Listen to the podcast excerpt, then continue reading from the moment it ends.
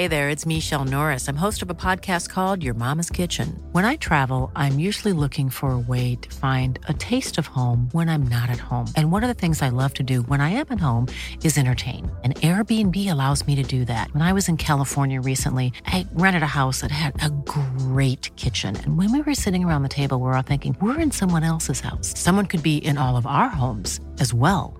If you have a home, but you're not always at home, you have an Airbnb. Your home might be worth more than you think. Find out how much at airbnb.com/slash host.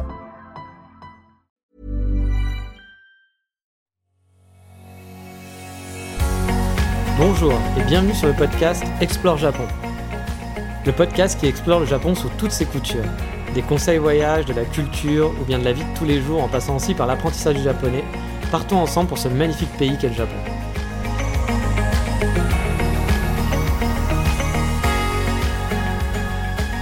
Bonjour à tous, aujourd'hui j'aimerais désacraliser un cliché qu'on sort beaucoup et que j'entends souvent, voire même que les habitants de Tokyo euh, ressassent sans cesse.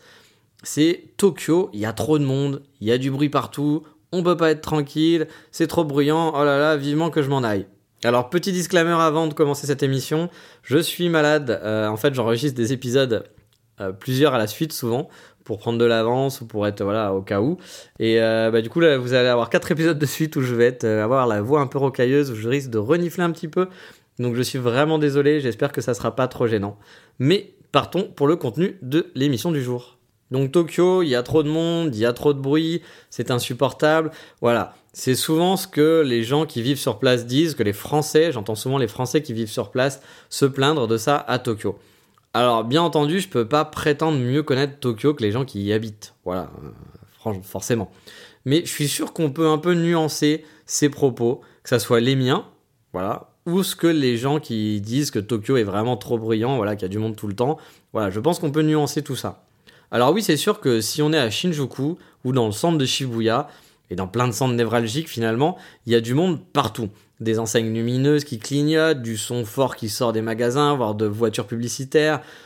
On aime ou on n'aime pas, mais force de constater que oui, c'est fortement présent. Cependant, ce qui fait l'une des forces de Tokyo pour moi, vraiment, c'est justement ce mélange vieux moderne, mais aussi bondé et tranquille.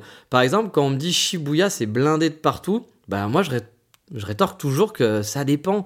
Ça dépend où tu vas dans Shibuya finalement. Si tu remontes 10 minutes au nord de Shibuya Crossing, bah tu, peux retrouver, vraiment te retrouver dans des petites rues et des zones qui sont résidentielles, qui sont vallonnées, très bourgeoises par contre, c'est vrai, mais très calmes, où tu croises bah, seulement quelques passants, et encore, tu seras très loin des grands immeubles, de l'agitation du shopping, et ça, franchement, c'est partout dans Tokyo, même dans les centres les plus nerveux de la ville, c'est pas rare de trouver un coin enfin des coins très proches, à moins de 5 minutes ou 10 minutes à pied, qui sont très très calmes. Et là, je vous parle du centre de Tokyo, mais dès qu'on s'éloigne un peu en banlieue, bah, c'est un autre monde. Euh, on a parfois vraiment des petits havres de paix qui sont vraiment super mignons, super calmes, super charmants. Je compte plus le nombre de petits parcs ou d'espaces tranquilles le long d'une rivière, sans un bruit, voilà, qui sont calmes, que j'ai pu parcourir dans les banlieues tokyoïtes. Je pourrais citer un nombre vraiment incalculable de spots mais bon, ça j'en parlerai, vous le savez, dans des futurs épisodes. J'aime bien parler de la banlieue de Tokyo, donc j'en parlerai de temps en temps. Mais voilà, je vais prendre par exemple en banlieue ouest de la ville, vers la station de... Et, ah, je me suis plus sûr, c'est Eifukucho, je crois. Eifukucho ou Eifukucho, quelque chose comme ça. Bah voilà, il y a une longue rivière qui serpente, qui s'appelle la Zenpukuji. Et c'est super agréable à suivre. Je me souviens avoir fait deux fois la balade. On croise quasiment personne le long de la rive ou dans les parcs qui l'entourent. Quand vous êtes vraiment dans la zone centrale, effectivement, il va y avoir un peu des personnes, mais si vous continuez le chemin, bah, vous pouvez vous balader, vous poser dans un banc tout seul, entendre les oiseaux, pas trop entendre le bruit de la ville, et c'est franchement c'est calme. Moi j'ai vraiment beaucoup de plaisir à chaque fois de me balader dans ces petites ruelles, je trouve que c'est vraiment plaisant parce qu'on bah, on arrive à, se sentir seul, on arrive à, se retrouver et à être dans des endroits résidentiels où on est tranquille. Alors bon, par contre oui, ça reste une ville. Si vous cherchez des montagnes ou des champs à perte de vue, ou genre être perdu dans une forêt gigantesque, bah bien sûr Tokyo va pas vous offrir ça. Mais de là à dire qu'il est impossible d'être tranquille à Tokyo, d'avoir des coins calmes sans croiser personne, ou d'être peinard dans un parc, euh, ou voilà, de d'avoir tout le temps des gens autour de soi, bah là là-dessus je suis pas d'accord. Il y a vraiment plein d'endroits où on peut être tranquille à Tokyo et même dans le centre de Tokyo. C'est pour ça que j'ai du mal à comprendre les gens, surtout ceux qui vivent sur place, à vrai dire, et qui, qui sortent sans arrêt que Tokyo est invivable à cause du bruit et du monde. Bah, tous les coins dont je vous parle, ils sont très faciles d'accès. Encore une fois, euh, le nord de Shibuya, c'est 10 minutes de Shibuya Crossing à pied. Vous pouvez être pépouse dans des petits parcs et vous croiserez pas grand monde. Euh, et encore une fois, les banlieues dont je vous parle, c'est quoi? C'est 20 minutes de Shinjuku, même pas en train. Donc c'est à côté. Enfin, ça fait partie du centre de Tokyo. Mais comme je le disais, il faut toujours modérer les propos. Après, c'est vrai que dans un quotidien, bah, ça va être parfois compliqué de s'éloigner de son train-train. Si par exemple on habite à Shinjuku, euh, dans le centre, et qu'on va travailler à Ginza, qu'on prend un train qui est bondé tous les jours et qu'on reste dans son quartier, parce que souvent bah, on vit dans son quartier, forcément on n'a pas le temps d'aller se balader, d'aller se poser dans un parc quand on a envie. Euh, je peux comprendre d'avoir cette sensation de trop de monde et trop de bruit, bien entendu. Ça, il n'y a pas de souci. Je pense que dans la vie de tous les jours, suivant où on habite, suivant son trajet, ça peut vite être assez invivable, surtout si on n'aime pas le bruit, qu'on n'aime pas voilà, quand il y a trop de monde. Mais encore une fois, ça ne veut pas dire pour autant que Tokyo est comme ça. Si vous aimez pas les coins bondés, mais que vous voulez quand même passer sur Tokyo, faut pas s'arrêter à ça, surtout en touriste. Hein. Il suffit de sortir du circuit touristique traditionnel et d'aller explorer un petit peu la banlieue proche à quelques minutes de train, voilà, ou même des petites ruelles, et vous serez tranquille. Vous serez pas comme à Shibuya, Crossing où il y a plein de gens, voilà, tout simplement. Et moi, perso, c'est aussi pour ça que j'aime beaucoup cette ville, contrairement à Paris, où on a deux gros parcs à chaque extrémité de la ville qui sont pas forcément accessibles. Si vous habitez dans le centre de Tokyo, il y a toujours plein de petits ou des grands parcs même qui sont pas très loin. Il y a plein de poumons verts malgré le fait que ce soit des endroits avec plein d'immeubles. Vous, quand même, vous pouvez trouver plein de quartiers résidentiels aussi avec juste des petites maisons et des ruelles qui serpentent dans tous les sens. Moi j'aime beaucoup ce mélange qu'offre la ville. Ça bouge, c'est une grosse ville, mais ça peut être aussi calme si on essaie, on peut les trouver les coins calmes. Donc j'ai franchement un amour sans nom pour Tokyo, même si au final j'ai vécu principalement à Kyoto, qui est, c'est vrai, une ambiance totalement différente.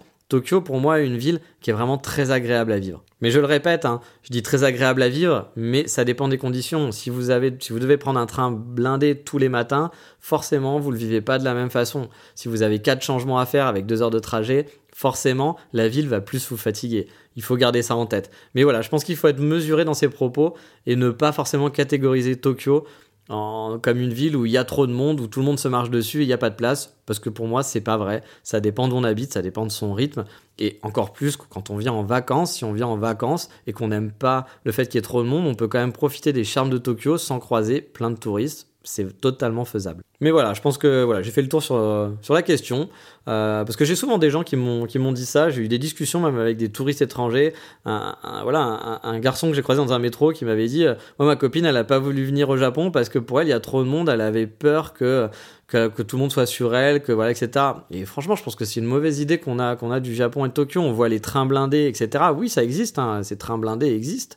Mais, euh, mais on peut vraiment vivre et, se balader tranquillement sans croiser trop de monde à Tokyo si, si on s'éloigne des quartiers euh, névralgiques et il n'y a pas besoin de s'éloigner très loin. Donc voilà, c'est fini pour le sujet pour aujourd'hui. On va passer maintenant, comme d'habitude, au coup de cœur du moment.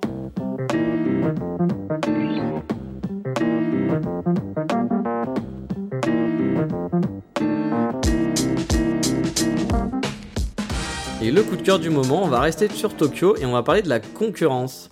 Allez, de la concurrence. Ben oui, ici on vous envoie aller voir ailleurs, enfin aller plutôt écouter ailleurs. Bon, je pense pas pouvoir parler vraiment de concurrence car on ne doit pas du tout avoir le même nombre d'auditeurs.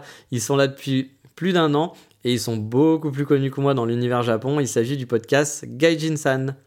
Alors c'est un podcast qui est tenu par trois mecs qui vivent à Tokyo depuis pas mal de temps et qui vous font découvrir leur quotidien et parlent de sujets vraiment très variés. C'est super agréable à écouter et c'est assez pro dans la réalisation. Bon j'avoue, moi je suis pas forcément un fan de musique japonaise, d'idol et tout ça, et parfois les longs génériques sont un petit peu trop longs pour moi, donc je les passe en accéléré ou j'avance. Mais sinon, pour le contenu en lui-même, c'est vraiment super intéressant. Si vous ne les connaissez pas, je vous invite à aller écouter les épisodes de Gaijin-san. Le format en plus est vraiment différent du mien. C'est euh, beaucoup plus long. La plupart sont entre 1h30 et 2h. Ils en sortent un par mois environ. Et euh, voilà, donc euh, moi, je, sors à peu près deux podcasts par mois. Et mais, voilà, ça dure souvent 20 minutes, un quart d'heure, 30 minutes max. Donc c'est vraiment un, podcast différent, mais il en faut pour tous les. Pour tous les goûts pardon. Et ils sont donc trois, donc ça fait un peu moins monologue que moi. Euh, du coup, c'est peut-être un peu plus voilà, intéressant d'avoir un dialogue. Euh, mais bon, moi, là, je n'ai pas le choix. C'est la dure vie du digital nomade qui se balade tout seul. Je fais un podcast en solo et j'espère bah, quand même que ça vous plaît. Mais en tout cas, je vous invite à aller les écouter. Si vous aimez le Japon, vous serez franchement pas déçus. Et au passage, bah voilà, je voudrais vous remercier, vous qui m'écoutez, parce que vous êtes de plus en plus nombreux, vraiment, et ça fait plaisir. Mais je sais qu'on peut faire encore mieux. Alors donc n'hésitez pas à en parler autour de vous, à partager si vous aimez bien mes podcasts, à faire des retours sur les réseaux sociaux aussi ou des évaluations iTunes. Ça fait toujours plaisir. Et puis bah voilà, me faire des retours en direct parce que bah ça me permet de savoir ce qui vous plaît, ce qui vous plaît pas. Et euh, ça me motive pour en faire pour essayer de faire encore mieux et de faire encore plus. Donc voilà, n'hésitez pas à partager le podcast. Mais vraiment, je voudrais vous remercier parce que bah voilà, maintenant on passe euh, les 100, 150 écoutes par épisode et c'est vraiment, bah c'est, sympa, c'est chouette. Voilà, je sais que je fais pas ça pour rien ou pour juste euh, moi-même qui m'auto-écoute. En plus, je m'auto-écoute pas. Donc, euh, je voulais vous remercier et puis bah, j'espère que ça vous plaît vraiment. Mais bon, en attendant, c'est fini pour aujourd'hui et dans le prochain épisode, on va parler de Lapinou. Et oui, de Lapinou, tout un programme, mais ça, ça sera pour la prochaine fois. Allez, ciao, bye bye, mata.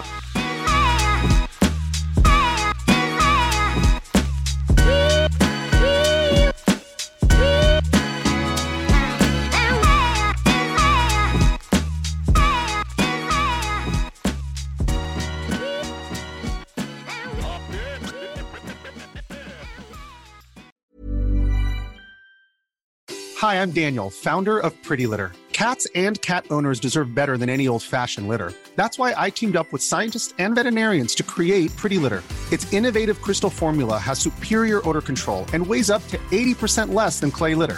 Pretty Litter even monitors health by changing colors to help detect early signs of potential illness. It's the world's smartest kitty litter. Go to prettylitter.com and use code ACAST for 20% off your first order and a free cat toy. Terms and conditions apply. See site for details.